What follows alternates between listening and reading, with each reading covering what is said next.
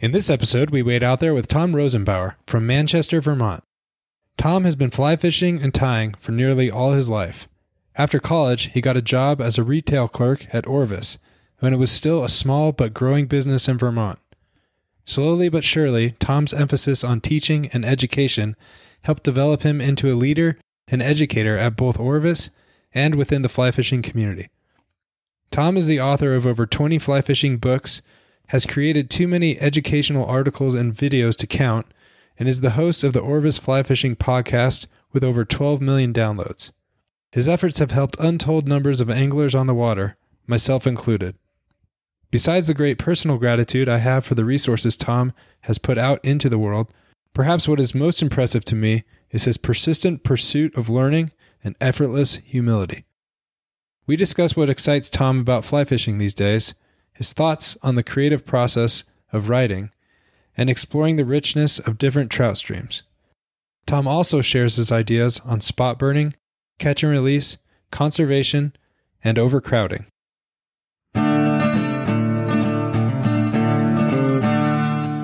Welcome to the Wade Out There Fly Fishing Podcast. I'm your host, Jason Shemchuk. At Wade Out There, we believe fly fishing is special, but not elite, and that anyone can become a great fly fisher if they are willing to go, learn, and teach. Join me as I talk with other fly fishermen and women about their unique journeys into fly fishing, the rivers they fish, and the tactics and philosophies they practice. For those who can never leave the river in their hearts, this podcast is dedicated to helping you make the memories that keep us all coming back to wade out there. Welcome, Tom. Thanks for being on the Wade Out There podcast. Well, thank you, Jason, for having me on today. Looking forward to it. Yeah, it's my pleasure. I you pro- I, you don't know this, but we were talking a little bit before the show about where I was based out of, and I used to live in Kansas City, Missouri, and I was looking forward to meeting you in about in March of 2020, right before COVID.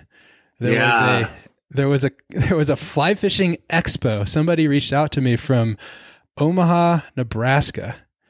And there was a fly fishing expo out there and they were interested in me coming out and setting up like an art stand like to kind of show my art and you had been the guest speaker and I was like, "Oh, this is going to be great. I'm going to get to you know, Mhm. meet meet Tom and maybe paint one of his fish or something or just at least shake his hand." So that was a while ago and then, you know, COVID nixed that. So I did. I did actually go and speak in uh, uh, last in in March of March, March of 2022, 2022, I and know. got to fish in Missouri for the first time and fish some of those wild uh, rainbow streams, and it was delightful. oh, you did? Okay, cool. W- By that time won't- we won't mention already- any names, but uh, By that time, I was deep in the move to Utah, so it was a little less convenient for me to get out to the to the one that they they finally did. Were you down in the like the Ozarks area fishing for trout? mhm, Okay, yeah. yeah, it's fun. That that used to be the three and a half hour drive that I would make to any time I kind of wanted to go for trout, and that was one of the big reasons we moved out of that area. Beautiful little stre- beautiful little streams, though. Yeah, Beautiful- there's beautiful yeah, there's a one little tiny one that's got some really nice stream uh, fish in it. That was the closest one too, so that was the one. But they got snakes, Tom. I'm not, I don't want to be waiting around in the summer with snakes and moccasins. Yeah, I was there in late, I think late winter, so we didn't have any snakes. Tom, I thought I would start a little bit with one of the reasons why I was really excited to have you on the show. Obviously, you're very well known in the fly fishing uh, community, but you know, I didn't have social media before I started Wade Out There, and when I got into doing what I'm doing, I started, you know, looking at folks and kind of seeing what's up in the community, and I ran across uh, a post that you put. You had a, beautiful trout, and it had a San Juan worm in its mouth. And if you don't mind, I'd like to read this uh, to folks because I think this sums up, you know, at Wade Out There, we say fly fishing is special but not elite. And when I read that, when I read this, it was, it really rang true. And I was like, I, I know that this is the kind of guy that would uh, really resonate with my, re- with my listeners. So uh, here I go. Ready? Yep. Damn, I knew that worm didn't look quite right. I always find it funny that people look down on worm flies, even when trout are stuffed to the gills with natural aquatic or terrestrial worms? Why is it cool to imitate a mayfly nymph, but not a worm, even when you're imitating a natural food source in both cases? and I read that, I was like, yes, thank you. Because I understand if people don't want to fish, you know, worms. They like dries or they like nymphs. But just when people are like, "Oh, that's not cool," or "That's not real fly fishing," that's where I kind of draw a line and say, "Hey, man, come on." And when I read that, I kind of felt like you had a kindred spirit here. So I don't know. Did you want to comment more on that or? No, if you know, if I can stick it in my vice and and wind something and and and make a fl- make a fly out of it, then I consider it a fly, whether it's a you know a worm or an egg or uh, bot fly, whatever. Bot fly. But if I can make if I can make it in my vice, if I have to glue a plastic bead on the hook, I'm I'm not really in on it. Are there flies that you that you don't like to tie? I read I watched a video one time you were tying a copper john, and you're like yeah, I don't know. There's a lot of work that goes into this thing, but I'm going to show yeah. you how to tie this anyway. I, I, don't like I don't like really complex flies, and my own patterns are pretty simple. But um, you know, parachute Adams is parachute Adams is still really tough for me, as it is for a lot of people. Yeah, is it the post? Is it the post that does it? Yeah, it's the post and the hackle, and I never just I just never feel that they're quite right. Yeah, the post is difficult for me as well. Um, I yeah. haven't quite, quite got to it, but sometimes I I get after it. I try because sometimes I have trouble seeing them. So, so for you, time flies is about like, is this going to be practical? Can I can I catch fish with this versus kind of the the artistic side of it? Is that well? Statement? Yeah, I mean, yeah, I mean, sometimes sometimes I do like to uh, my own patterns are fairly simple, but sometimes I do like to, you know, I see a pattern online and it looks pretty cool and I will, you know, I will go through all the steps. And, you know, at one time I was into tying full dress Atlantic salmon flies. So it's not, not that I'm, not that I won't tie a more complex fly, but, um, you know, I, I try to, I try to experiment, but I also try to fill my boxes. Fair enough. I, I, lose a lot of flies. I lose a lot of flies. I was actually just yesterday. I was out on the river, and I, you know, I knew I wanted an orange scud, and I've talked about the orange scud on this program before, but it's a fly that I love, and uh, you know, I didn't have any in my box. I knew I didn't have any before I went out. I knew I probably was going to need one or want one, and I got out there. I'm like, man, I really want an orange scud. And it was one of those days. Yeah, I didn't catch many fish. I didn't catch any fish. Caught one and got off, but uh, I did the one that did hook up with my son had tied and it was orange. It had orange uh-huh. thread and orange dubbing. And I was like, well, this is good enough. That's all I got. And I'm to tie it on because it's orange. And, uh, I caught a fish, you know, and, uh, he was excited when I told him when after I got home that that's the only fish Pop caught today. Well, I know a smart, a really smart guide who carries waterproof markers in his boat and he'll, he'll mark up flies all day long.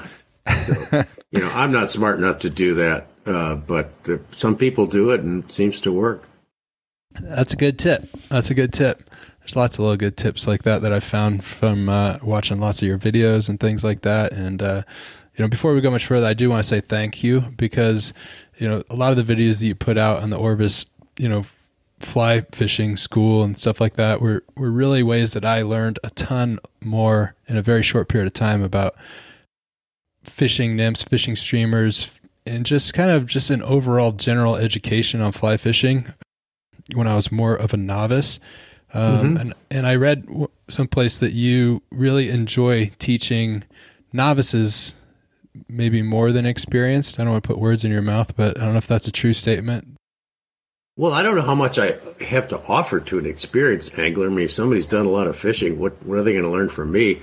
Um, whereas novices, it's, it's, so gratifying because everything is new to them and, and, and they absorb things like a sponge and they appreciate uh, everything you give them. So, you know, it's just a matter of uh, what you get, what you get back out of it. And you get a lot of pleasure from someone who, uh, you know, learned something from one of your tips. So, yeah, well, I think, like you said, the, the learning curve is much steeper maybe in the beginning because it's just uh, yeah, so much more. Yeah, there's so much. There's so much. But you are someone that I perceive as still really values learning. themselves, right? I, I mean, you're certainly not a novice, but you still enjoy learning and going new places and catching new fish. And I would say that you're a, a consummate, you know, learner in the fly fishing space. What is something you've done to kind of maintain that kind of, I don't know, novice perspective, you know, to, to get to a place where you are always kind of, I don't know everything. Well, that, that's really what fly fishing is all about. If you, you know, if you stop learning, um, it, it to me, it would cease to be fun. I mean, I have a trout stream in my backyard and I fish it almost every day during the spring, summer, and fall. And every time I go down there, I learn something new, uh, literally. And I, you know, I know the water, I know these fish, but I'm, I'm always learning. And, um, you know, there's, there's always something. I mean, fly, fly tying, of course, there's always something new and cool. But, you know, even in fishing, things like, uh, carp fishing or sight fishing for striped bass, which I do a lot. Um, they, they can get so complex and I've, I've realized that for instance, carp, it, every every place you find them, they're different. You know, they're they're feeding on something different. Their behavior's different, and um, boy, I, have caught a lot of carp, but I don't feel like I've figured them out yet, and, and never will, and never will. And trout is trout of the same way. Oh, really? So, do you think that's because they're in different locations? Like, different habitats carp yeah stuff? different habitats different you know different water types different food supply um, you know just like with trout I mean their their food supply changes every day right so you have to you have to learn to adjust and you you learn you learn new things every time you go out yeah well, trout would be kind of like day to day type thing, and then maybe carp. Are you, are you saying that's more generic like well these carp in this area have this kind of th- way of doing business and then these carp in a different yeah. area have a different yeah. way yeah a whole different yeah. way you have to relearn every new body of water when you find some carp you really have to relearn it and figure out the flies and their their pattern of movements and how close you can get to them and what's something you learned recently um, fly fishing either in your backstream or a trip you took for a different species or something like that where you really learned something new that you were said, you know, yep, I'm still learning. I'm still I'm still learning. Hmm. God, I, you know, it's it's hard to it's hard to sort that out because I learn something new every time I, but every time I go out. Hmm. Hmm. Hmm. There's a, a a lake near me, a big lake that uh, I still haven't figured the carp out, um, and I can't I can't crack the code. Going to drive me crazy. And they're they're giant. They're giant, and they're in clear water, and uh, um, I I can't seem to regularly catch those fish. Okay, so it's more of once in a while where you can you can get out there and hook up. Yeah, are there other species of fish that you're um, interested in? Let's say if you could, if you couldn't go for trout, Tom, if you if you had to pick one species and it wasn't trout, you know, wasn't trout, what would you, what would be that species that you would go after? It would probably uh, be bonefish. Um, for me, bonefish or carp, only because I I really enjoy sight fishing. I really enjoy the visual aspect and the hunting and the stalking aspect of it. And, and bonefish are the kind of the ultimate shallow water fish that you stalk. Um, and carp are the carp are the same way. You know, when you find carp and, and feeding in shallow, clear water, and you can see their their their body language and their movement. So anything, really anything sight fishing. Uh, I do a lot of striped bass fishing on the Atlantic coast in shallow water. We have some uh, very clear water sand flats uh, where we chase striped bass. And so, you know, anything really that's sight fishing. I mean, this past this past summer, I spent some time uh, fishing for gar, and uh, you know, gar's a weird primitive fish. yeah, and and but but they they cruise near the surface, so again, it's it's sight fishing. You know, you're you're spotting a fish, you're throwing to it, you're you're reading the fish's body language and figuring them out. So really anything, even sun, you know, sunfish on a dock where you can stand above them and see their reactions. Anything that has to do with sight fishing uh, intrigues me. Is that something you seek out in trout fishing too? Uh, sight fishing? If I can, yeah. If I can, I mean, I mean, you know, there, there's two, there's, there's two of my favorite parts of trout fishing. One would be uh, dry fly fishing, obviously during a hatch, but the other time is uh, sight nymphing. You know, without an indicator, without without any kind of drop or anything, just a single nymph to a fish in shallow, clear water that you can see. Um, both of those things are kind of the, to me, the ultimate in trout fishing. Yeah, I I really got um, excited about that type of fishing when I was in Colorado and mm-hmm. fishing yeah. on South Platte and a lot of those waters. Yeah. yeah. And um, it's great sight fishing, but it's frustrating because uh, there's lots of big fish. And I think what's so cool is, you know, I, I it took me a while to figure this out, but um, you know, fishing with an indicator is typically the way that I that I nymph, mm-hmm. and um, you know, starting to to watch the fish take the fly before the indicator.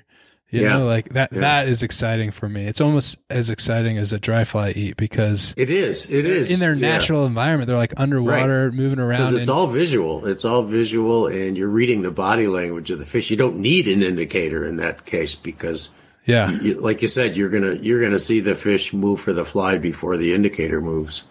Do you, I mean, what's your thoughts on it? I know like tight lining has become very popular and uh-huh. when I was yeah. a kid, there was, I mean, I'm sure it existed, but it was certainly less well known or certainly less well known to me. Do you approach nymphing differently now that, that those kind of techniques I mean, I, are, I they do. Been, are they new to you, or have you seen this and you've been like, yeah, I've been down this road and I'm not interested? Well, tight lining, you know, tight line, you know, high high sticking has been around for a long time. That's where, what I called it when I was, know, yeah, yeah. I mean, high sticking has been has been big, particularly in Colorado for a long time with the nymph. But the um, the Euro style, the competition style, took it um, took it about five steps further with more refined tackle, um, and you know different flies and different rigs, and uh, you know um, it, just they they took it to a very sophisticated degree, and you know that's one of the cool things about fly fishing is there's here's a new type of fishing with a you know different rod, different line, leader, and everything, and I I I do it I, I tight line Euro nymph uh, a little bit, but I don't. I don't really like it as much as I like other types of fishing. I prefer dry dropper fishing. Um, that's my my favorite way to fish when there's nothing hatching. But I've learned a lot from Euro nymphing and from you know studying their techniques in my dry dropper fishing. I've learned you know that that I need a, I don't want a tapered leader between my dry fly or my indicator and and the flies. I want you know a, a, a thin, a very thin, longer tippet. Yeah, um, I've noticed that you know, as well. It sinks it sinks better. Um, so you know, we learn a lot from these new things.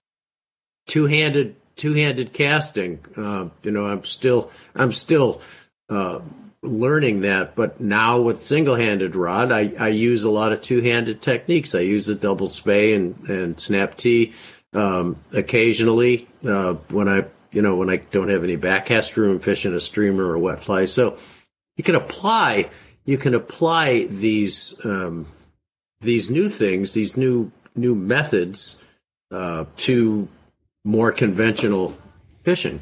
Yeah, or just your game. You know, you can say this is my. Yeah. But yeah. if you're open, this is the way that I. the way I want to do it. Right. This is the way I fish, and these are the types of streams that I typically fish.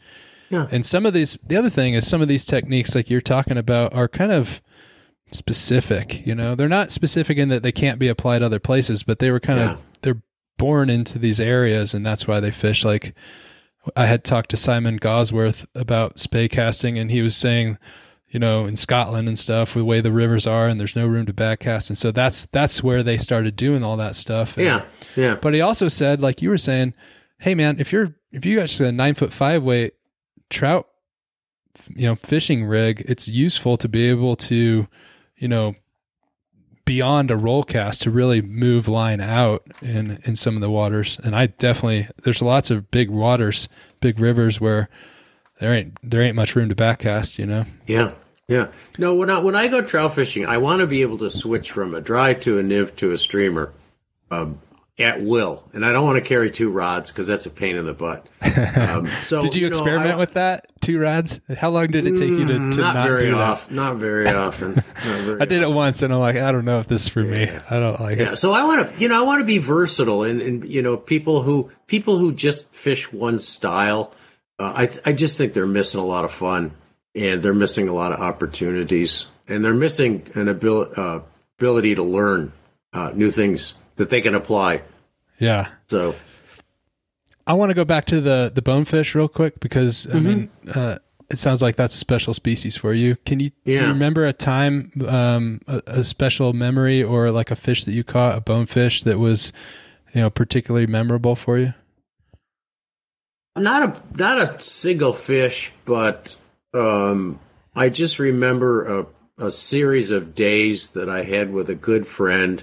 We were on an, an island in the Bahamas. We were uh, not with a guide. We didn't have a boat. We were wade fishing, just exploring and finding new places. And we just had some wonderful, just wonderful fishing. We fished from dawn to dusk. Uh, we caught a bunch of kudas we took some paddle boards and to use to cross channels and things like that. And it was just, uh, you know, doing it all yourself, stalking the fish from dawn to dusk. Um, it was, it was just a great trip. When was that? Was that a long time ago or recent? I mean, maybe six or seven years ago. And do you prefer that type of fishing, kind of do it yourself or explore on your own? Or I mean, I do. I do. Yeah. I, I really don't, um, I don't like somebody looking over my shoulder and telling me what to do.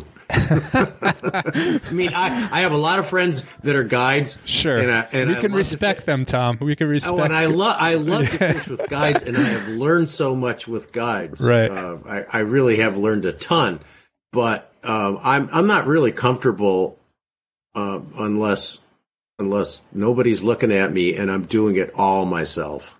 I'm spotting the fish, I'm making the cast, I'm picking the fly, I'm changing my tippet, I'm doing it all myself, just the way I am. That's cool. In saltwater, then, uh, what have you learned about sight fishing while wading, or maybe paddle boards or things like that? What are some tips or things that you've learned in that arena? Because, and I've talked to other people on the show about this, but you know, I typically in my mind I think of a skiff and a boat, and it's almost always a team sport in the imagination of saltwater fishing. Right. Yeah. Um, so if you're going to do it solo, even with a buddy, but you're you know you're not going to. Most guys are going to have a boat, I would think. But what what's kind of been some lessons learned in that arena? Because I'm fascinated with the concept of DIY saltwater. Well, you can't you can't do it for a lot of things. For instance, tarpon. You know, if you're going to fish for tarpon, you really need a boat. Uh, I mean, there are places you can catch tarpon from shore waiting, but you really need a boat and you really need a guide for for tarpon. But bone fishing, if you can get to the flats, you know, some some places you need a boat to to get to certain flats uh, because they're you know isolated from the mainland and you Right. have to swim to get to them. But um, one of the one of the I think the biggest problems that a trout angler has when fishing in salt water, sight fishing, is not so much spotting the fish. You'll figure that out in a day or so. Um, it's the fact that the boat's moving, the fish is always moving. There's wind, there's tide, there's currents, and with trout fishing, you know, you could, you got a fish rising, you just stand there and, and, you know, make a cast, make another cast, make another cast, work on the fish. Um, in salt water, everything's moving and you got one shot. And I find that, I find that, um, I, I do better when I'm out of the boat waiting because the boat isn't moving and and you know when I, I so let's say I'm walking slowly, you know, looking for fish, then I stop. And when I stop, I can see that movement. I can see those. I can see those fish moving. Whereas um, from a moving boat, when the guide is poling, I, I get disoriented. You know, I look at stuff on the bottom that might be a fish, and I can't tell if it's moving or not. I'm just not good enough. Uh, but when I when I've got my feet planted on the ground, uh, I can see that movement. Well, you could take your time. You can. I'm not ready to Yeah, move yet. can- I want to look a little Right. more. I want to. Yeah, you can take hang your on time. You don't. There's no pressure of uh, somebody, you know, looking over your shoulder. So I'm similar in that, and I, I haven't gone saltwater fly fishing yet. Uh, put a big yet on the end of that, but I find I'm that way with fishing for trout uh, from a drift boat. So Mhm. I really prefer waiting, and I don't. so do I. I, I love drift boats. I love them for different reasons. I love them because typically I'm with my brother and my dad or, or people I care about and I want to spend time with. So it's more kind of a social thing, you know, or at least partially social. But I love to use the boat as a taxi. And I, I, I just get so frustrated when I'm like, that's good water. And Yeah. I'm not good enough to like, I know that that was the perfect drift and that was it that was that was good enough to catch whatever fish was in there. And I'm like I know there's fish in there. I just need a couple more I needed a couple more reps in that water. So I I that's what yeah, that's my kind of hang up with yeah. boat stuff. But I I love I do like. I do like you know if, if the streamer bites on if the fish are on streamers I do enjoy fishing from a boat because you got to cover a lot of water. That's uh, true.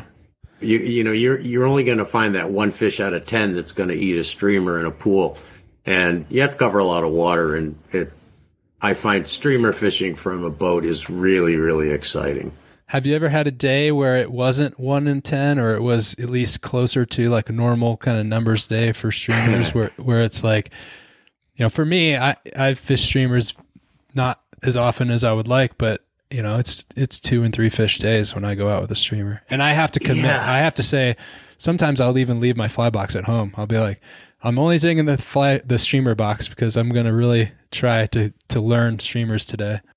Yeah, I had a day on the Upper Colorado uh, this fall with uh, with a guide friend of mine, another a, a, a friend and then a guide friend, and we fished the Upper Colorado.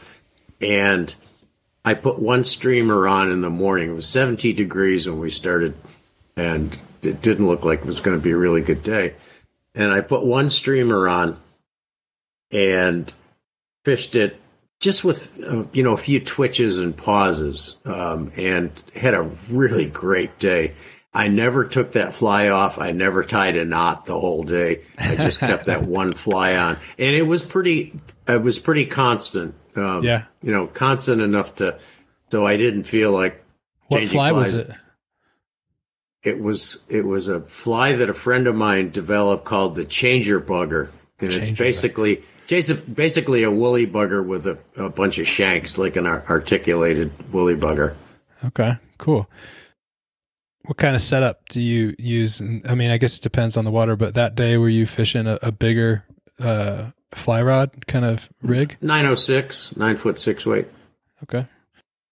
I want to change topics a little bit, and and I want to ask you a little bit about your books and your writing and, and some of the creative work that Mm-hmm. Sure. you've done.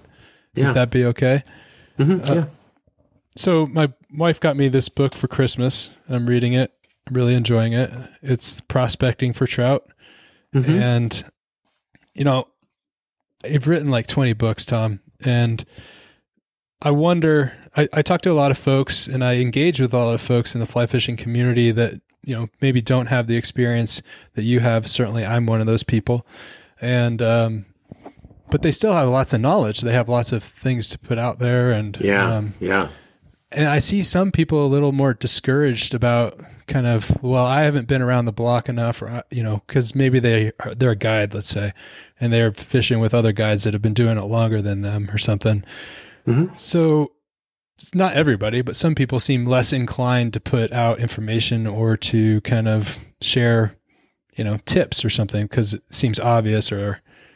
Um, I wonder if there was ever a time when you're in your writing or in your career when you were like, "Who am I? Who am I to to put this book out, or who who's going to read this or listen to me because I'm I'm just Tom Rosenbauer and nobody even knows who I am, or, or that type of thing."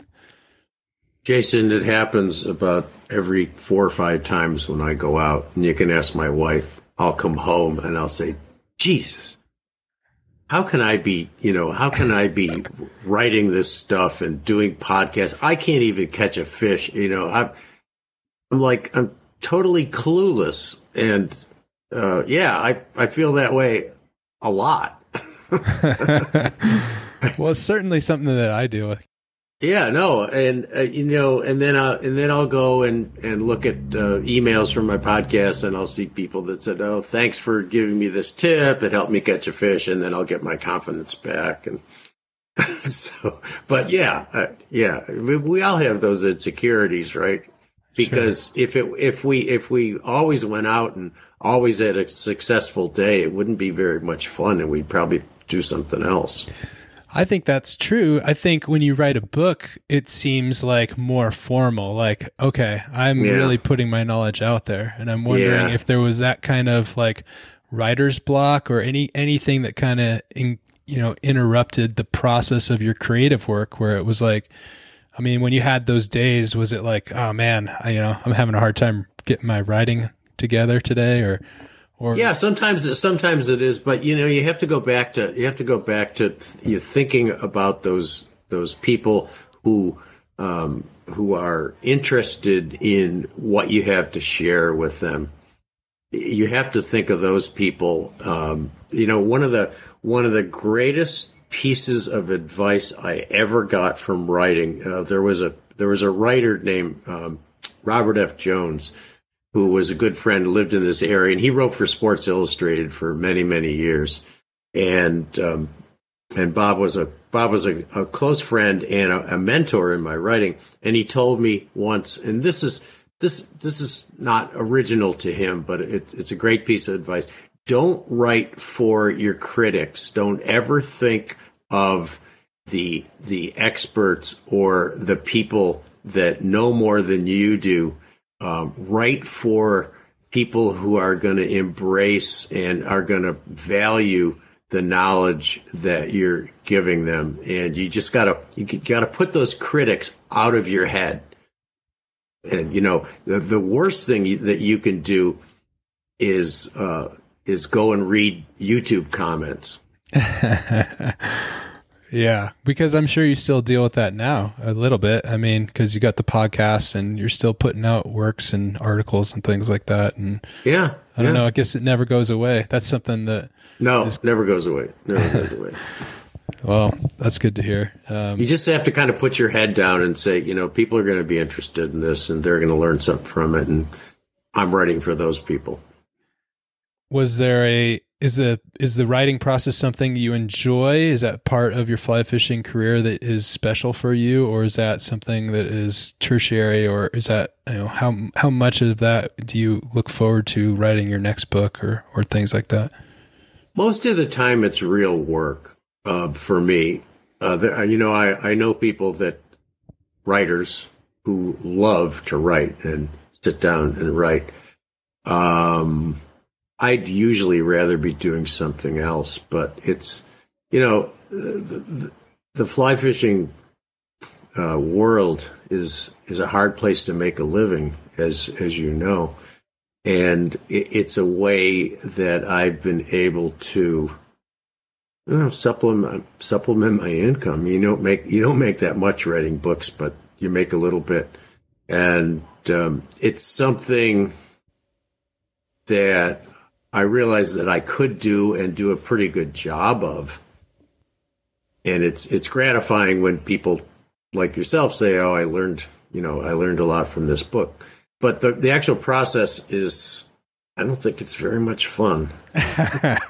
Sometimes, uh, you know, some days it is. Some days it flows. You know, it's like okay. some days well, it fair. flows.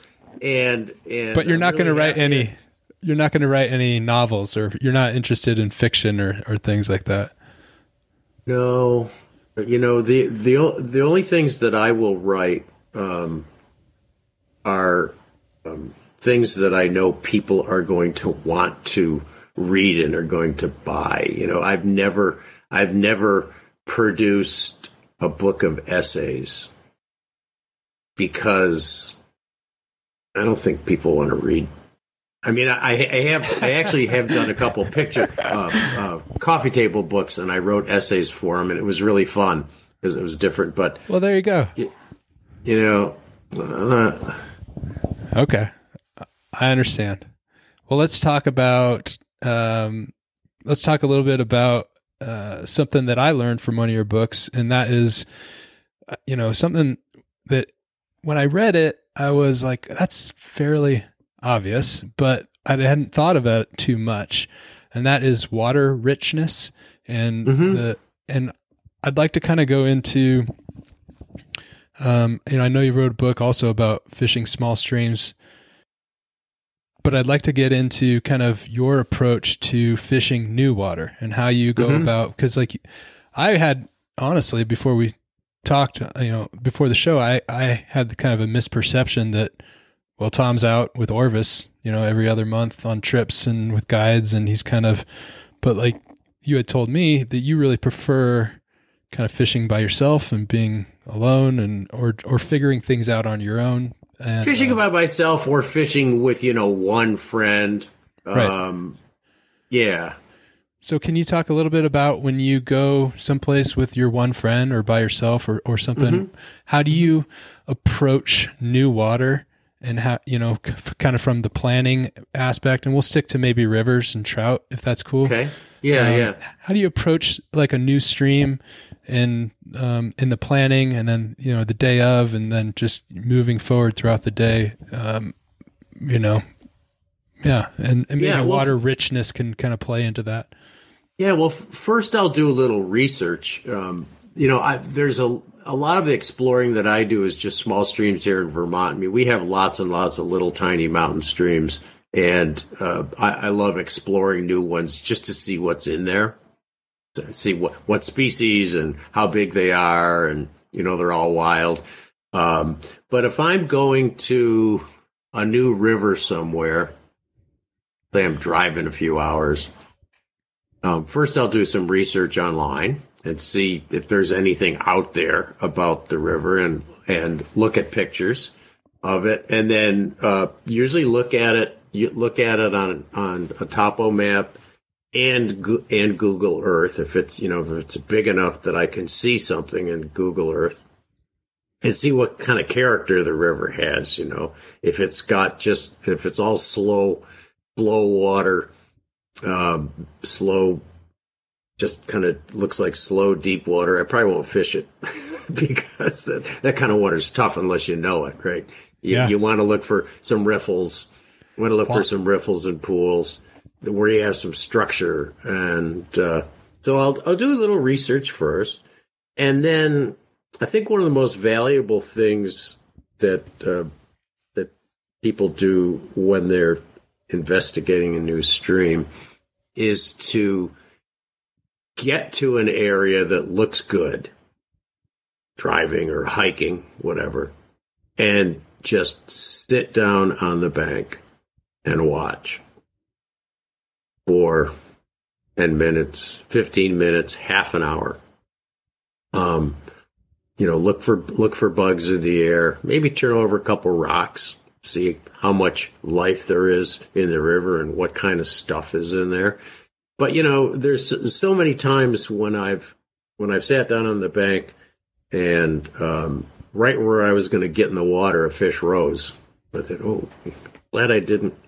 Glad I didn't uh, just you know, barrel my way into the river, I think I'm going to sneak downstream along the bank and, you know, come up and, and try to catch this fish that's rising.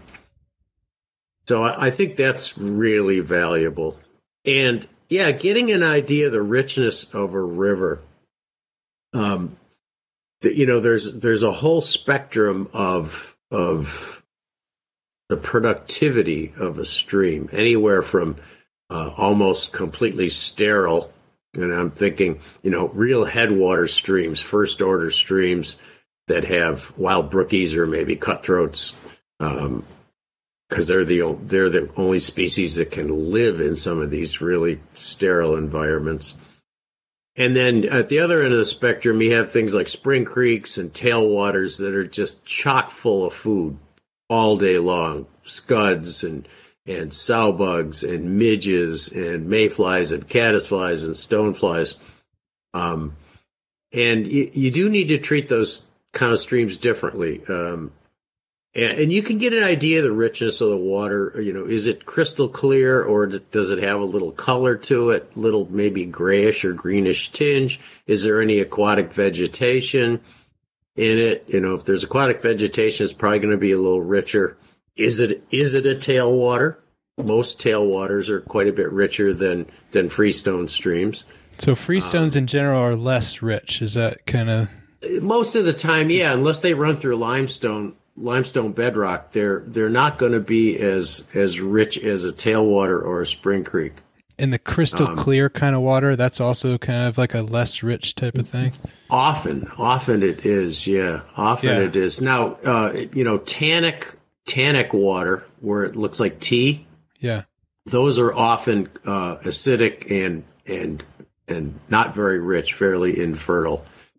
And so when, when you encounter that kind of stream that's not very rich, you turn over some rocks and, you know, maybe you see a couple of mayflies or caddisflies, but you don't see a lot of stuff crawling around the bottom. Those fish are going to be pretty easy and they're going to be, they're going to jump on anything that looks remotely edible. You can probably get away with a bigger fly. Um, you know, they might be spooky, uh, but uh, they're going to be there, and they're going to move for a fly. You know, they're going to move. I mean, brook trout in a small stream will move from one side of a little tiny pool to the other to grab a dry fly because they don't know when their next meal's coming down the creek. Um, and as opposed to you know, if I if I go to this new stream and it's got watercress and it's it's uh, you know kind of slow moving and you know, I stick my hand in the water and grab a bunch of weed, and there's all kind of scuds and and uh, Baetis nymphs and midges in it. Those fish are going to be tough because they got a lot of food, and they're not going to. They may not even feed all the time. You know, they they can feed when food is abundant, and they could just kick back and relax. Uh, when food is not abundant, and when they kick back and relax, they're often a lot more alert, so you can't get as close to them. Uh, so you need to be a lot. You need to have take a lot more care in those richer waters. And usually, the richer waters have more fishing pressure, right? Because there's more fish. There's there's a higher trout density, and you know, with the internet and everything else, people are not stupid. They know where they know where the better streams are. There's very few hidden hidden gems that are really. Well, we're going to talk about that later. We're going to talk about. Yeah, but I mean, you know, there are there are many streams that are yeah. that are chock full of eighteen yeah. inch brown trout that um that are not uh, that are unknown. sure. So, yeah. There's lots of streams with six inch brook trout that nobody bothers with and nobody knows about. Well, I think it's interesting that you break it up into like a rich watershed or a rich river versus a not rich because I've definitely heard of you know freestone versus tailwater and, and I've, yeah but I think it's different to to think of it rich versus not. And some of the things that that you've mentioned and, and that I've read in the book so far is also, you know, just the, the different conditions of the water. So beyond the tailwater stuff, but if you just look at the river, you know, so you, let's make an assumption that most tailwaters are mostly rich. But then mm-hmm. if you go yeah. to the other side in a freestone, there could be different. This is what's fascinating to me, and what I'm really enjoying about the book and this conversation is there's different kind of levels of richness in these freestone rivers, yeah. and, and that's yeah. what's cool to me is being able to look at a freestone and be like, okay, this is more or less rich, and how I can approach it differently than I might on a, on a less rich river. Um, some of the things that you mentioned. And there's there's usually a continuum, Jason. Uh, in the headwaters, um, in the headwaters are going to be more sterile, or going to be less rich. And as you get further downstream, there's going to be more nutrients come in the water. It's not just groundwater. It's going to be more nutrients from runoff, and uh, the water is going to be a little warmer. And generally, you know, some of these headwaters are so cold that not many not many fish and not many insects can survive. As you as you go downstream and get more into the valley where things slow down and get wider, um, there's going to be more food.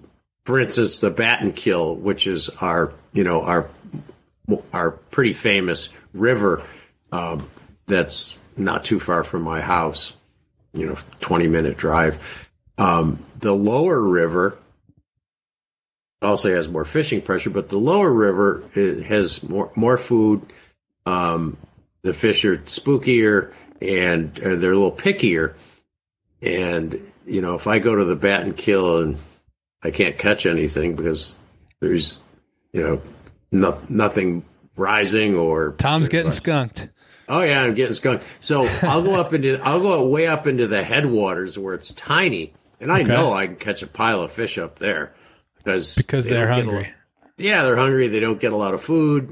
They don't see a lot of different things to eat, and um, of course, there's less fishing pressure there too because people worry they're going to get their fly caught in the trees in these yeah. little brushy streams. Well, I want to read this from the book if that's okay. This is from uh, prospecting for trout. Now, I wrote this a long time ago. That's fine. So, That's fine, so Tom. Don't worry. I probably learned a lot since I wrote it. So. Well, I was going to ask you that too. Is you know how how much has changed and how much, but yeah. Remember, I said I was going to give you some great excuses for getting skunked, and we've already kind of been talking about this, but uh, remember, I said I was going to give you some great excuses for getting skunked. Here's one that relates to the richness of a trout stream. In fertile rivers, trout appear to feed in spurts, with periods in between when they seem uninterested in any food and can't be tempted with any fly. And so, my question about that, and I guess covered it a little bit, but I thought you could maybe go into it a little bit deeper, is, you know, when you are in that um, stream and the fish are not biting or you're like yeah. the skunk is coming on you mentioned uh-huh. you'd go up to the headwaters but let's say you're on this new river right so you've gone to someplace new you don't maybe know yeah. like how do you now move upstream like what goes through you know you've been fishing for a couple hours you're on new water maybe yeah. you caught a fish maybe you haven't but it's just not you're not really connecting. Is that just part of the the process? And this is kind of day one so this should be expected or what are some things that you do to make what are some changes that you make or some things that you think about to kind of on a new stream expedite kind of bringing fish into the net? Well if the you know if the water temperature is decent if it's like 50 to 65 i know that they the fish will eat they may not be actively feeding, but they'll eat they'll eat something if it if it's in their face and um, you know it looks like it's not going to get away. So less than fifty, you is when what's a temperature where you're like, eh, it's you know, if it's less than forty five, it's like, yeah, yeah, they're not they're not they're not super interested. Um, Okay. So there's a, number of things you can do. One is you can wait them out, and maybe uh, the water temperature will increase. You know, if you're in the morning, uh, the water temperature goes up a couple degrees, the fish might start eating, or you stay till dark. You know, um, you know, often if it's you know if the water's above 50 degrees, you're probably going to see some activity right I like dark. this. These are techniques of endurance. I like it. Yeah. And, uh, you know, uh, but if I'm not catching anything, um, I'll just move. I'll just find a different kind. You know, if, if I'm not catching anything in the riffles, I'll try a pool, or I'll just I'll just keep moving around. Um, and I'll, I'll and I'll I'm more likely to move to a new spot in a river before I change flies. Really? Okay. Yeah. What will drive you to? Why is that? First of all, why is that? I don't know. I think that that I can usually figure out something that fish are going to eat. I mean, yeah. it's it's generally nymph fishing, right? Nothing going on. Um, in a in a larger river, it's generally nymph fishing. In a small stream, yeah, it's going to be dry fly because the you know it's shallow and clear, and and the fish are gonna they're going to see the fly. But in a, in a larger river, generally going to be nymph fishing, uh, unless the water's dirty, and then I might try a streamer. But um, you know, it's generally going to be nymph fishing and I, you know, fish are going to eat a nymph. I mean, take a lesson from the Euro nymphing people. Okay. Um, they they don't they don't match the hatch. They they have you know they, they use generic flies, and and they're they're all about getting the fly in the fish's face, and they know they can feed those fish if if they get it right in front of them. And look at all the flies that they use. I mean, they're so generic and they're pretty and basic. They're, They're very specific. basic. They're streamlined. They're they're Yeah. weighted very specifically. You know, it's all very- about getting down. It's all Yeah. about getting down to the fish, and so you know, I feel the same way. If, if- whether you know, if I'm dry drop or indicator fishing, I think that if I'm getting down, I'm getting down, and I'm not catching anything, then maybe there's no fish there. right. And I, so I'm just going to go someplace else where either there's more fish or the fish are easier. But Tom, this looks so fishy. This spot, there's got to be fish in this spot. know. There's got to be fish I here. know. I know. Well, if, you know, if, if there's a, if there's any sign of fish, um, you know, I'll I'll keep at it. If there's occasional rise or something, um, I'll keep at it. But you know, if I don't, I'm nymphing a run and I don't catch anything. It's weird. It- water can look so good and be totally devoid of fish, and Right. for Or- whatever reason, you know. Sure, yeah. Or something that I've picked up on, which I didn't. It's kind of like if A equals B and B equals C, then A also equals C. Is I learned from sight fishing that even if there are fish there, they may not be feeding. And if I'll go up, you know, even a hundred yards, Yeah. I'll find a fish that I can see that is feeding, and that's been Yeah. a big, big breakthrough in my sight fishing Yeah. you know game or whatever you want to call it. And then i started thinking about well wait a minute if i'm if i can't sight fish and there's fishy water and i'm like man i know there's fish in there. Well maybe those fish also are not feeding and i need to go to a different place where i also cannot f- see fish but maybe they're they're feeding in this area. Um i don't know what your thoughts are on that but Well, the reason the reason they're not feeding at all, like if the water temperature is good and you're getting down to the fish and they're not eating, they're probably spooked, and you might have spooked them. But you know, fish won't feed won't feed for anywhere from ten minutes to hours if they're if they're really spooked, and and and maybe they were in the shallow water and you waded in, you pushed them in deeper into the pool, and so they're just sitting there. They know you're there, and they're spooked. Or maybe somebody, maybe somebody else. there we go tom maybe someone else spooked him it wasn't jason it was or yeah, or maybe there were some kids. You know, maybe there were some kids swimming in there Right. half an hour ago. Um, so I, I think that if they if they just have lockjaw, either the water's cold or we've spooked them. okay And so finding a f- fresh water, maybe maybe a little bit faster water where you can get closer to the fish without spooking them. Um, yeah because you you know their fish are less spooky in riffles, they feel more secure and they don't see you as well. Is that also true that like then they can't they have less of a look at the fly like in slow water they Yeah. have more time to Yeah. uh, it doesn't quite look like Right. it but in a Yeah. riffle they're like I better get it and And that's why when when I, you know as I said when I'm fishing new water, I'm always going to look for some kind of riffle, some kind of faster water because that's where I'm going to start. yeah because I can at least figure out if there's any fish in there at all. Because it's easier. right you might not even be the biggest fish but at least you know like okay there's some fish Yeah, and then and then I can uh, you know look at the the deeper, slower pools and maybe not fish them until there's a hatch later in the day or something like that. yeah well going back to getting skunked I think for me I really try to go to the place where I think I'll catch a fish as soon as possible because that just Mm-hmm. Yeah, kind of yeah. builds my confidence and like Right? Yeah, absolutely. Um, all right. Anything else that you want to talk about or bring up with respect to to fishing new water uh, before we move on, or or the richness of a stream? No, I don't think so. I think the important thing is to move around a lot. All right. not well, just stand in, not just stand in one spot. The longer you stand in one spot, the more chance you have of spooking those fish. that works for me because I love wading wading the river, Yeah. uh, moving Yeah. around. Um, I want to ask you a couple questions um, that are kind of, you know, I look at great instructors. So in my previous life, I was in the Air Force, and we did instructing in airplanes and things like that. And so I don't have as much experience. You know, I've never been a guide or anything like that, but I look at great instructors as humble, approachable, and credible. And mm-hmm. I see those characteristics in you, and especially the credibility. Mm-hmm. Uh, and so I thought that I would ask you some questions about some topics that I don't want to say they're hot topics, but maybe there's a lot of opinions on these topics. Mm-hmm. And okay. So I thought I would ask you what your thoughts are on some of those things, if you don't mind. Okay. Sure.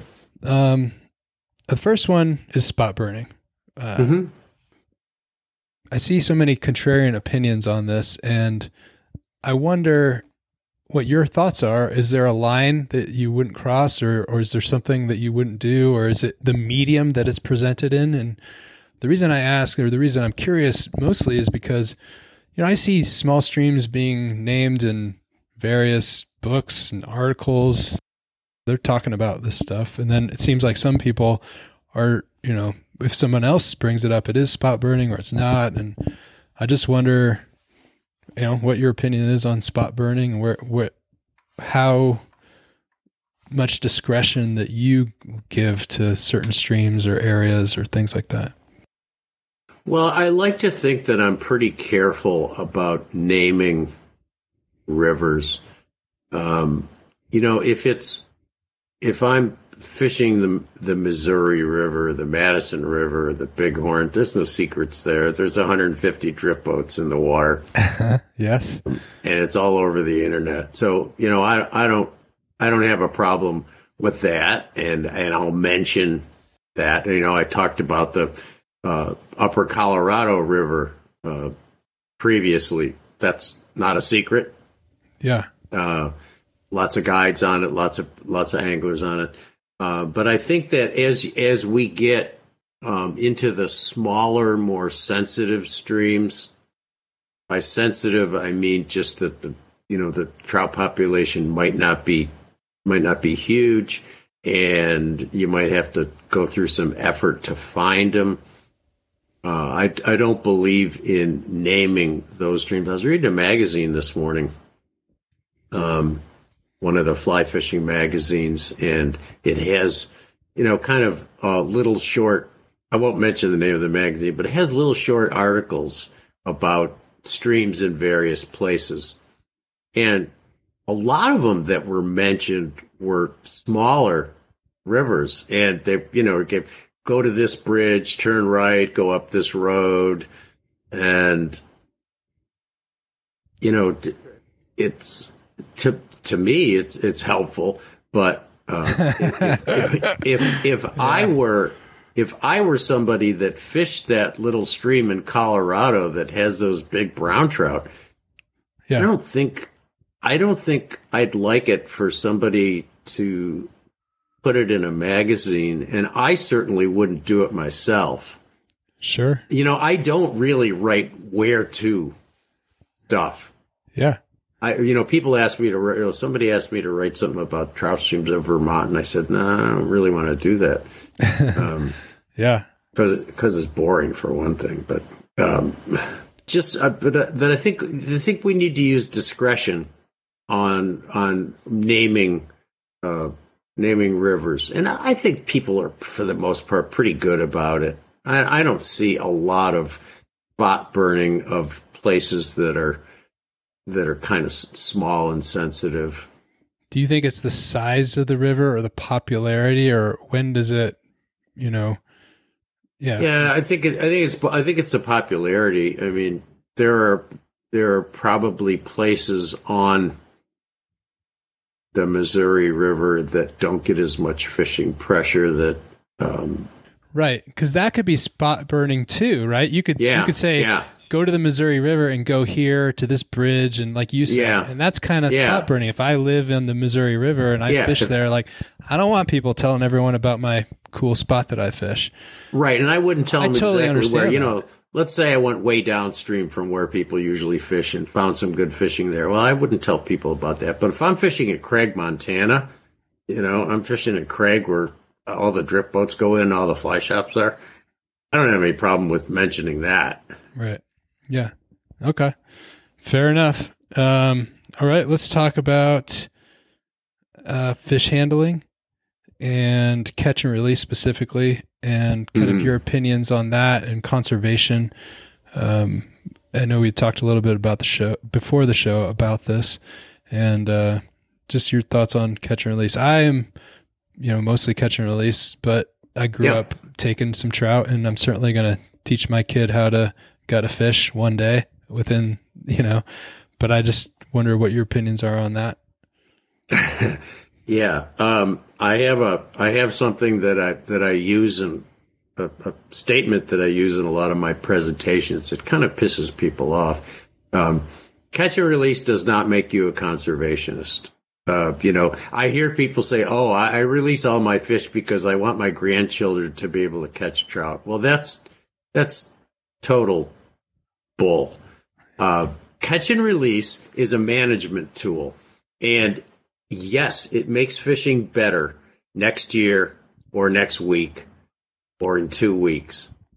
Uh, but it, it doesn't do anything to preserve a trout population. Um, th- it takes very few spawning pairs of trout to repopulate an entire river system. Uh, there's a lot of overlap in spawning. There's a lot of overlap in spawning beds. Um, you know, uh, we can you can bring back a stream to complete health as long as the habitat is there very quickly.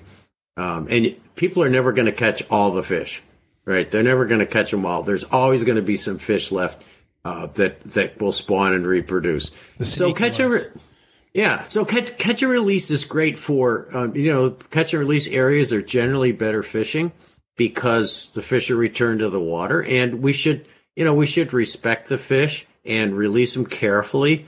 Um, there is some mortality involved in in even in you know, releasing fish carefully. Some of them die, but most of them most of them survive. Probably over ninety percent of them survive.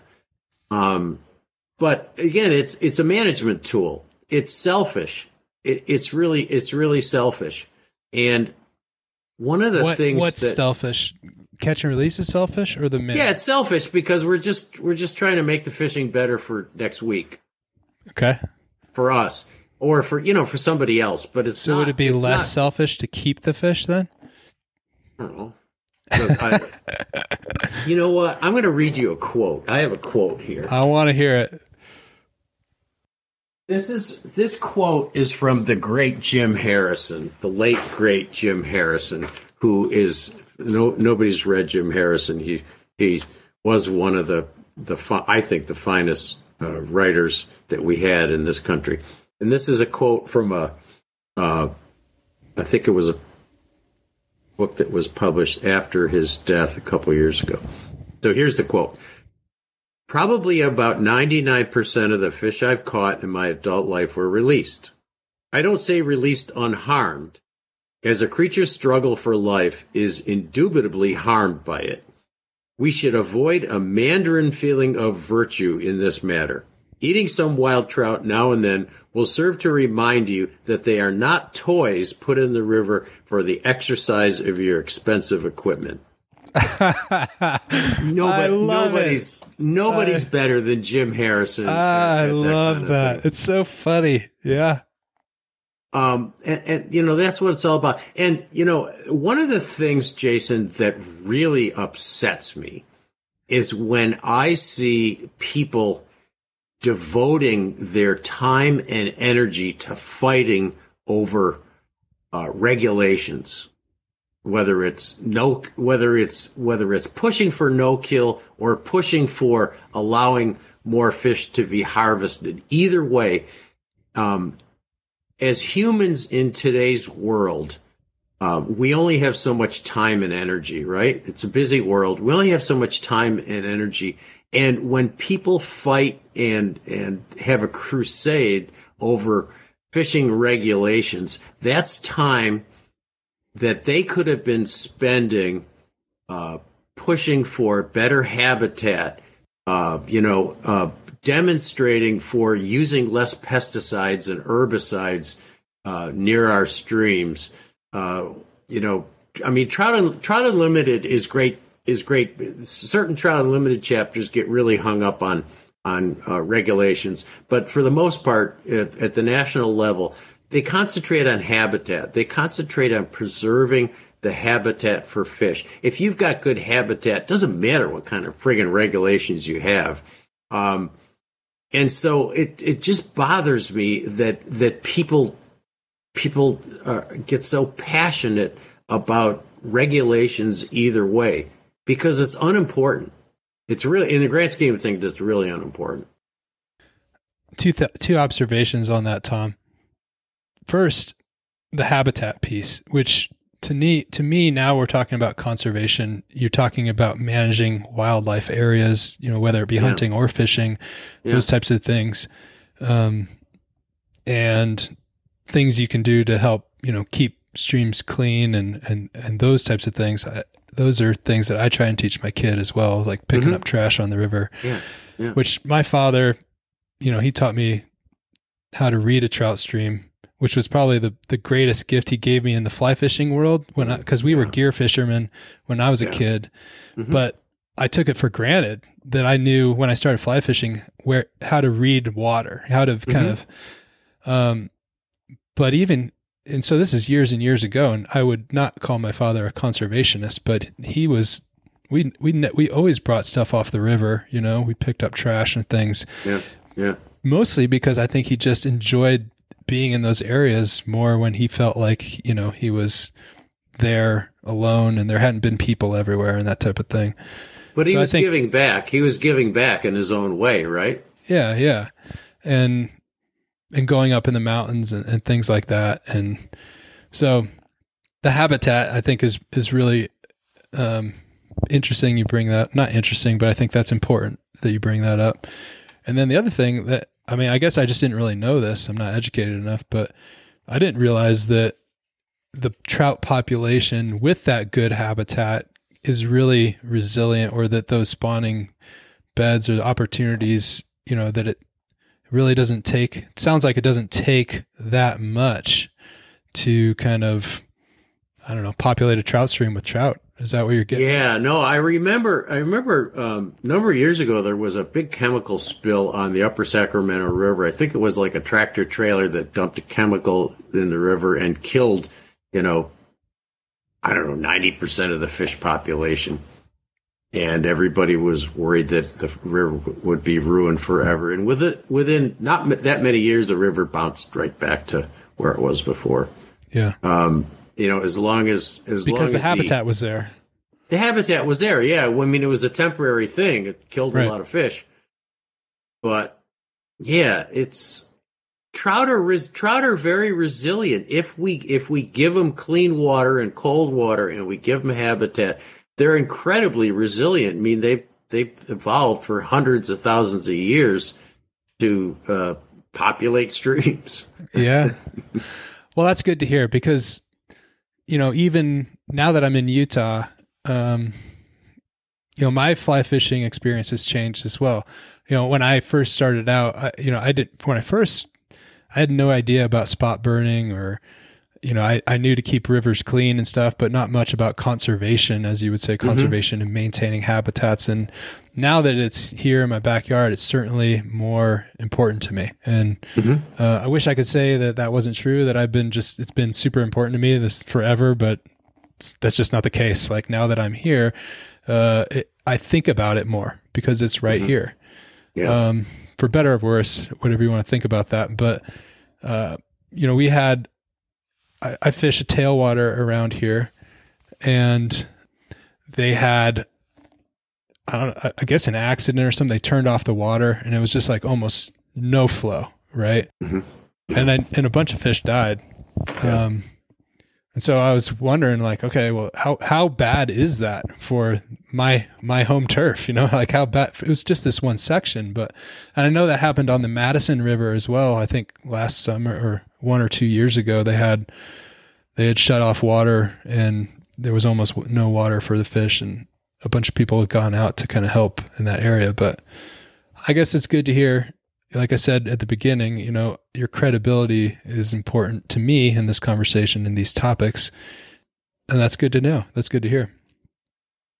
Next one uh, or next next thing that I wanted to bring up, this is probably the last one before we move on, is overcrowding Mhm. and um, fishing in areas um, where pressure is increasing, and and your thoughts on how to Yeah. avoid those situations, and maybe why it's why that is or isn't a big problem in your mind.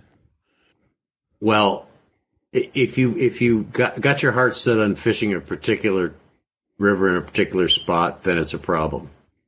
If you're more flexible, it's not a problem um, at all. We in this country we have vast natural resources. It's what has made this country great. You go back to the '60s and '70s when. Um, when people that we don't normally think of conservationists like Johnson and Nixon, uh, you know, realized that that's what makes this country great. Our natural resources. That's the most. eh, It's the people and the natural resources. You don't see that as much anymore. But I'll get off the politics. It's it's not really. It's really history, not politics, right? That's fine. That's we're we're well within the realm of those are Okay. fine topics. okay. We haven't gone by the. We haven't. I, gone I just yeah yeah. So And as I said before, I find politics boring, anyways, but I do find history fascinating.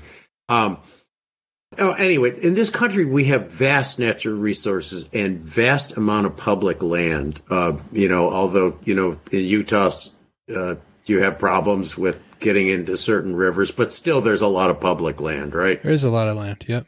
And And there's easements. there are some easements, and Yeah, there's some yeah. there are some landowners that are that that allow walk-in access and stuff. So Yeah, but in most parts of this country, particularly where we have trout, there's there's there there's ton of public land or private land where you can get access to it. And uh, for for somebody to complain about crowding, uh, they're just lazy.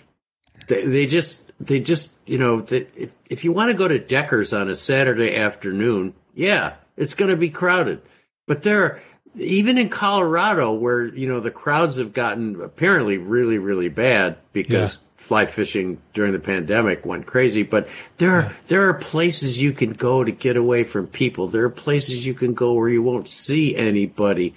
Um, and I'm just right now. I'm just talking trout, right? Um, Sure. You know, go get out of the catch and release stretch and and go downstream somewhere where you know maybe it's not maybe the habitat's not as great, but there's there's still be trout there, and you could discover some really cool fishing, or go up into the headwaters of a stream, do some walking, do some exploring. People are just friggin' lazy. well, the other thing that you mentioned in there, you said, and we're just talking trout. And this Yeah. comes up a lot on the show as well. And it's something that I look at my time in the outdoors and rivers and hunting and things and my time in the Air Force traveling around. You know, I, I had in my brain, you know, Montana, Colorado, those were my experiences with trout and fly fishing. And then I joined the mm-hmm. Air Force and went off, right? Yeah, Holy smokes, man. Tom, I had so many opportunities to do so much cool stuff in the outdoors and with fly fishing. And I'm mm-hmm. realizing that now as I connect with more and more people in the fly fishing community and all these areas that they fish and like you mentioned carp or striped bass and carp, smallmouth bass, pike, pickerel, sunfish, yellow perch. I mean, Yeah. there's some suckers. Got a sucker for the first time out here. My son went They nuts. fight hard. Yeah, yeah. There's so many cool things you could do with a fly rod. Uh, you know, and really, honestly, the only the only trout streams that are super crowded. There are two two places. One is where you can drive to and park and fish, like Deckers. That's Um, true. and and the other one is places where you can put a drift boat in. Also true. Those are that's a, those are two good rules of thumb. If you're willing to walk or just explore a little bit, maybe drive down a dirt road, you're going to be able to find a place to fish. Yeah. So I don't have I don't have any patience with people that say you know fly fishing is getting overcrowded. Yeah, it's getting overcrowded in the the easy popular places that you can read about on the internet, but there's plenty of room. There's plenty of room for lots more people.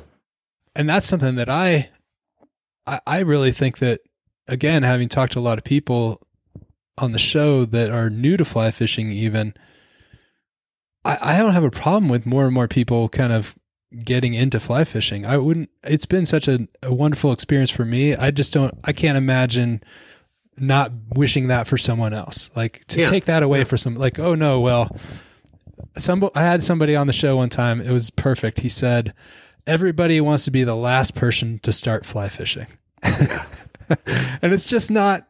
It's not fair. It's not true. It's just never going to happen. So I really think it's better to focus on like what you're saying, exploring new water and teaching people, you know, about conservation, about taking care of fish and the, and the habitats and things like that that are really going to help in the long run. And you know, I got a question for you. I, I, I see this. I see this particularly from old guys that say these new people coming into into uh, fly fishing, particularly for trout, ha- have no concept of etiquette. Okay. I mean, what what part of not crowding someone requires etiquette? Isn't it just common sense? Isn't Yeah. it like the golden rule? Um, I don't know. I mean, I think there's two parts Do people that. need to be taught that they shouldn't fish 50 feet from another person? I think maybe some people. I think two things on that. Maybe, yeah. So two things. One, and the bigger thing. So you talked about, you know, if you're going to go up to Deckers on a Saturday. I could say the same thing about like if you're going to go out on the Madison during the salmon fly hatch, Yeah, yeah. right? And I think Yeah. that I don't know if I want to categorize it as uh, your words, old timers or or whatever. Uh, I don't. I think people have a, a the wrong expectation. You know, sometimes they're fishing waters that are crowd. There's just a lot of people out there, and I think they think, well, I I want privacy and I want to be kind of I want my space and and who and like this person's i mean if you're going to go stand next to uh, somebody and fish like you're saying that is obvious that's just human empathy right? You wouldn't just go crowd somebody. Like at the soccer field you're not going to walk up to them and just you know some stranger. So similar on a trout stream i see that. But when you start when you start populating a river with a lot of people like the madison mm-hmm. or deckers or something Yeah. it becomes very hard to meet everybody's expectation of how much space they want. And Right, and, yeah. and so now you're going to go, okay, well, I'll just walk upstream further from that guy. Well, there's another guy and there's another guy and there's another Mm-hmm. Yeah, guy. And so do I just leave? I'm here to fish and like You leave. You leave. You get you get in, you get in your car and you leave and you go find someplace else. Um, you know, I used to. I mean, I get I get low holed and high holed by people all the time, and I used to get re- I used to get really pretty hot and bothered about it, and Okay. uh, would say passive aggressive things like "I'm not crowding you, am I?" when they got in next to me. Um, but I, I don't do that anymore. I'm not that big and I'm not that tough, so I don't, you know, I don't do that anymore. I just get up and leave. how much space is enough space? How far away is is a far enough? It depends on the person. I think in the Where's river, the high know? hole line Yeah. in the sand? Yeah, I mean, you know, a river in a river like the Madison or the Missouri, you don't need a lot of water, right? Because there's fish everywhere, and so I don't know. I'll, if if you've got to put a number on it, hundred feet. Okay. Uh, but personal, you know, everybody has their own personal space requirements. To me, it's I don't want to see anybody, Yeah. so I I'm I'm gonna I'm gonna leap. I'm gonna leave. I'm gonna go- I'm gonna go around the bend. I'm gonna take a walk. I'm gonna keep going until I find a place where there's nobody around. I think for me, I would. For me, it's I don't want to see. So I would try to avoid going in where I can see somebody. Yeah, Um, and yeah, I'll, I'll try absolutely. and give him, yeah, I would try and go to where I can't see people, or if I Right. see that that he's moving and he's going to be. I mean, I'll try to do that to the max extent, but I would also measure that with where am I fishing and what's going on. If I'm on a fly fishing trip to the Bighorn River with my brother, and we've got you know. At some point, I have to go fishing. I'm going to fish, but I'm going to do the best I can you know, at some point I have to fish. But I would it's not fun for me to fish right next to somebody, so I will take less opportune water. I would mm-hmm. rather Yeah. fish that Right. For my experience than to go into where oh that looks really good, so let me fish next Yeah. to him. I'm not going to do that. And sometimes you find some really cool, you know, by going to the less opportune water, sometimes you find some really cool stuff. And you might, you know, by taking a hike way downstream where nobody else fishes because it's not supposed to be as good, you might find a really good place. Well, to your point, if you can drive to it and park, or if you can put a drift boat in, you're already in a place where this this is going to be. It's gonna happen. It's gonna it's gonna be an issue. It's gonna It's happen. Yeah. Yeah. So again, and that part of the for me is then the expectations, having an expectation. Yeah, uh, yeah. Of you know where am I going? You know, it's it's almost a different experience. And so your question was, you know, for a young where what's with these people that don't have etiquette or younger people or I think that I think some people just don't know. I think that they, you know, but I also think that uh, a lot of people have the wrong expectation about what the fly fishing experience might be. They expect like quiet, serene serenity, but then they go up to Deckers on a Saturday and it's that ain't that. That ain't what you're gonna get. I also find that um, I also find that I don't think I've ever been high holed or low holed by a young person.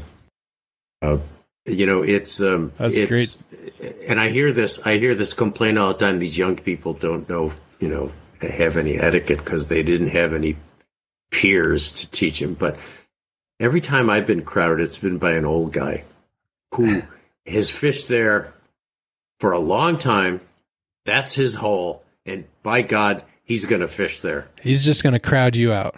He's going to crowd me out, and Yeah. you know, I, I don't see I don't see the same issue with with younger people on the water. Let me ask you this, Tom. How how do you approach civility or not civility? How do you approach kind of the social aspect of fishing? Like is there a time and a place where you will engage or talk to folks and like shake hands or you know like kind of how's No. the fishing been or you're just No. going to be No.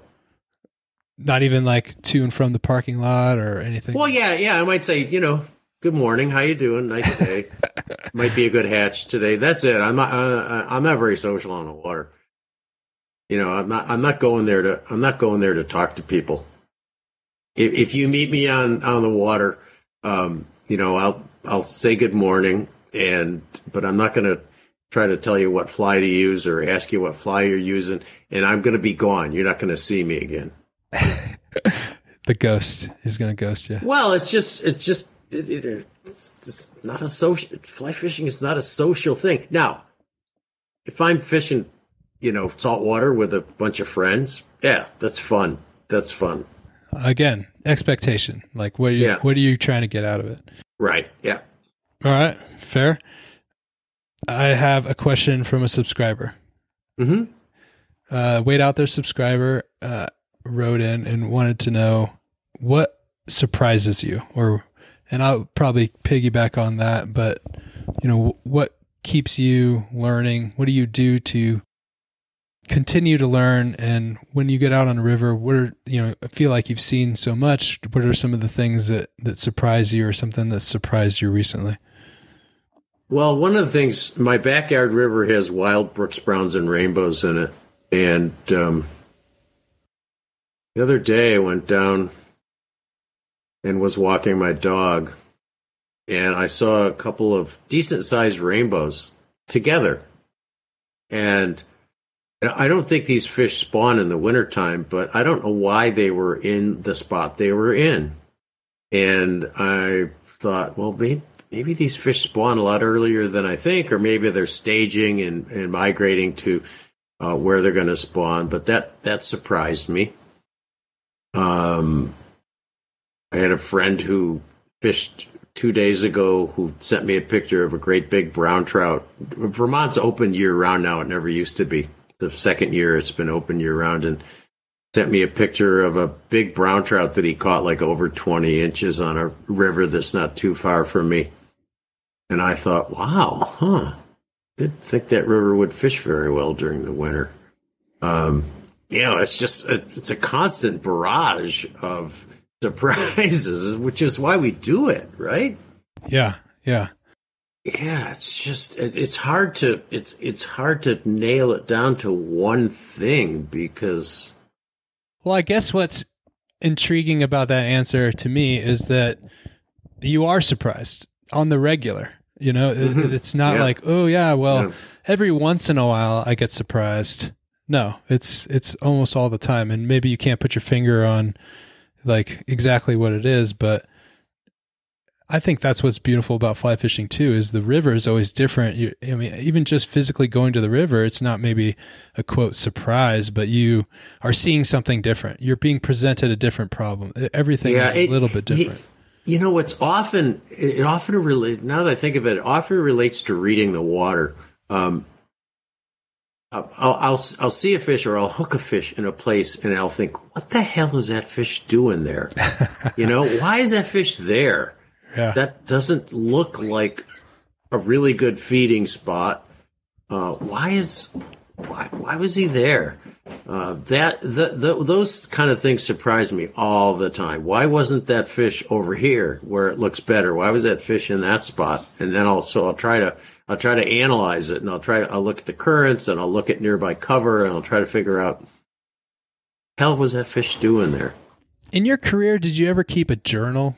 Some people do that where they they write things down. Did you ever like keep track of temperatures and yeah, I used to be really good at it, and I'm terrible about it now. Um, you think that's valuable to do that? I think it's really valuable, and I wish I did it more often. I just when I get home from you know I fish a lot. When I get home from fishing, it's just just another chore. Yeah. um, I will on a trip if I'm someplace new, like I was in Chile in uh, in December, and I'm uh, working on a working on a, a new book out actually outlining a new book, and so uh, I have been taking notes about that. But I, you know, it, it's really smart. It's really smart. Don't don't do what I do, do what I say. And I'm why saying, do you think keep, it's so keep good? a journal because I'm I'm just now starting to get into it. And here's my here's my trick to Tom. Here's my trick, Tom. I'm I'm developing this so that I don't have to write as much stuff. I can just like circle things, you know, just kind of uh-huh. like it, yeah. it, was. I don't have yeah. to write that it was sunny. I just circle the sun, you know. I circle, and then it goes a lot faster for me. And I found that that helps me do it because. Well, that's the like pra- said, that's a like pragmatic a that's a pragmatic approach, but it's a little mechanical, and I think that I think that um, it'll help your fishing fishing in the future. But uh, if, if you if you do it more in a writing style, I think that ten years from now you're going to go back and really enjoy reading those things. Your thoughts on the river. That's fair. I'll take that. So, I'll take that moving forward. Yeah. So, um, why do you think it's so valuable? Oh, it's, it's just nice memories. They're just they're just nice memories. Yeah, I like to I like to go back and look and say, oh, this was when Tommy caught that sucker, and yeah, you know, yeah. Yeah, and just, you know, recording water temperatures and hatches, well, that's valuable. But I, I think that, you know, learn from my mistakes because I go back and look at these journals that I did back in the 70s and 80s and 90s and think, oh, that's cool. I, for, I forgot all about that. Um, so yeah, people should. I, I recommend that people, you know, and whatever works for you, whether it's whether it's on a computer or whether it's on a, a, a notebook with pencil, um, or whether it's in a spreadsheet, what you know, whatever whatever works people. But it, it's a good idea, and people people should do it. All right. Well, the memories. I think it's important to capture memories, and we capture so many memories with photographs, but words I think are very special as well. And uh, telling stories and remembering stories, you can do certain things about the way you felt, uh, the way what what what happened that day that you can't capture with a photograph too. Yeah, yeah, and I do take a lot of pictures, so that I do have those memories, and I go back and look at those, and and that then that reminds me of things that happened. But, um, but I think that words words would would would benefit would benefit me if I wasn't so lazy. Do you have a, special memory of a fish you caught in your backyard? Anything that stands out? You said you're out there all the time. Is there anything that was like really a unique, uh, caught like a special fish or? Yeah, I just remember one night I went down um, after dinner, and it's mostly small fish in this this creek, and um, there was a good hatch of sulfurs, and I was fishing a bamboo rod, and I hooked this brown trout that was I don't know maybe 13 inches long, and he just tore up the pool. He just went upstream and downstream and I finally finally landed it, and I thought, wow, that was really really special. Just everything, you know, everything just clicked, and it was a great it was a great memory. All right, I told you in the beginning, uh, or I told you before we started that we're not going to talk about kind of how you got into fly fishing and your fly fishing story and that type of thing, and I'm going to stay true to that. I'm not going to I'm not to ask you about those, but I do want to bring up something that I read. Um, and for people that do want to to find out more about your story, Tom, the the fish on the Tom Rosenbauer story at Orvis is a great article. I thought that it was very informative and uh, it really told your story very well. But there's something that stood out in there that I want to bring up, and I thought we could kind of uh, start winding down on this. Mm-hmm. Um, it says Tom is a self proclaimed geek whose desk has long disappeared under stacks of books, papers, and fly tying materials in mad scientist disarray. He is credited with bringing beadhead flies to North America and is the inventor of the Big Eye hook, magnetic net retriever, and tungsten bead for fly tying. And this is the part that really stuck with me.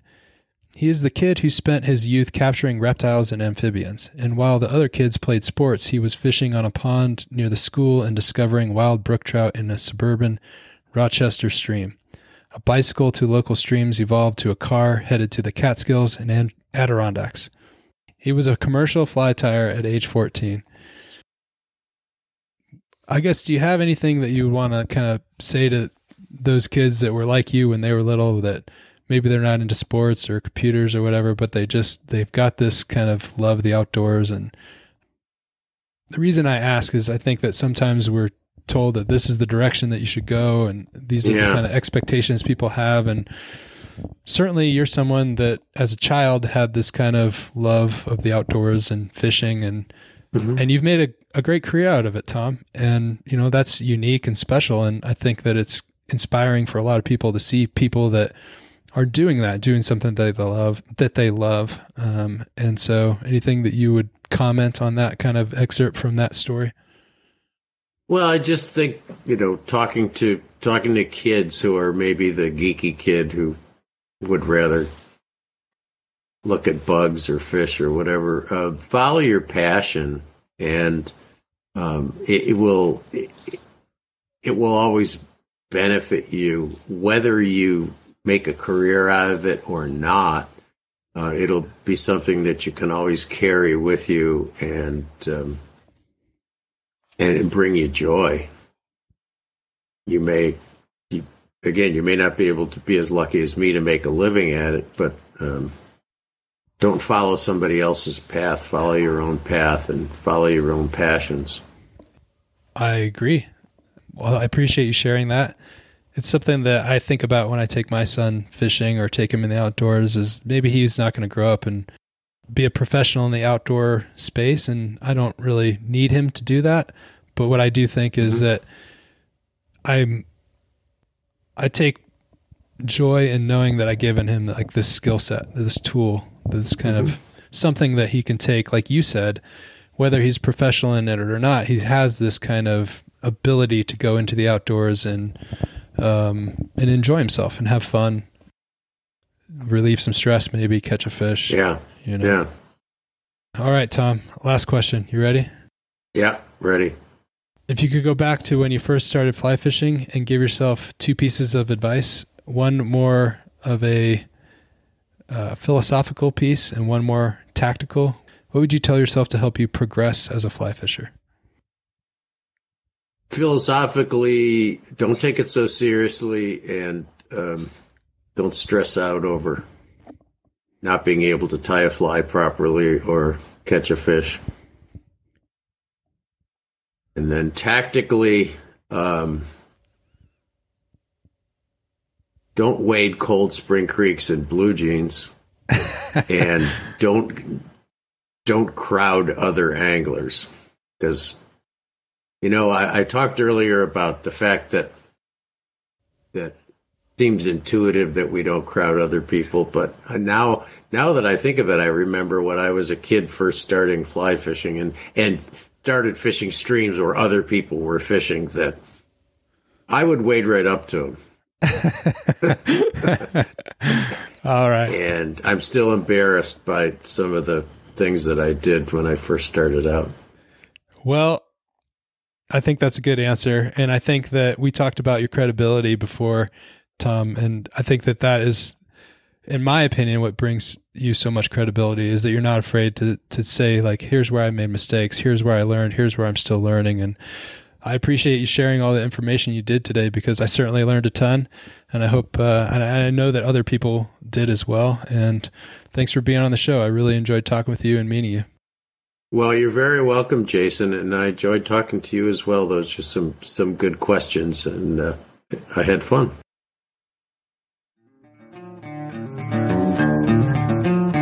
Thanks for listening to the Wade Out There Fly Fishing podcast. You can learn more about some of the topics we discussed in today's episode show notes.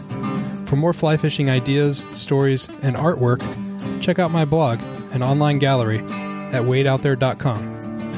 If you want to make Wade Out There a part of your own fly fishing journey, please subscribe and share.